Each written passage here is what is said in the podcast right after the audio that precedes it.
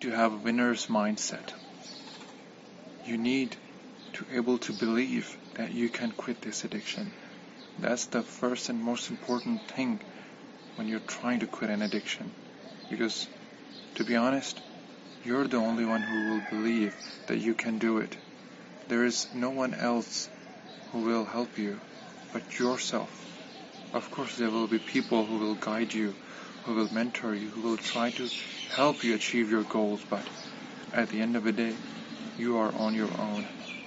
Have to have this mentality that you can do this. Don't have the loser's mentality that you can't do this. It is difficult. You won't be able to last a day.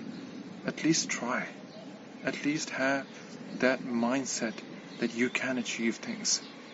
That's the only way you will be able to overcome things, especially your addictions. Believe in yourself.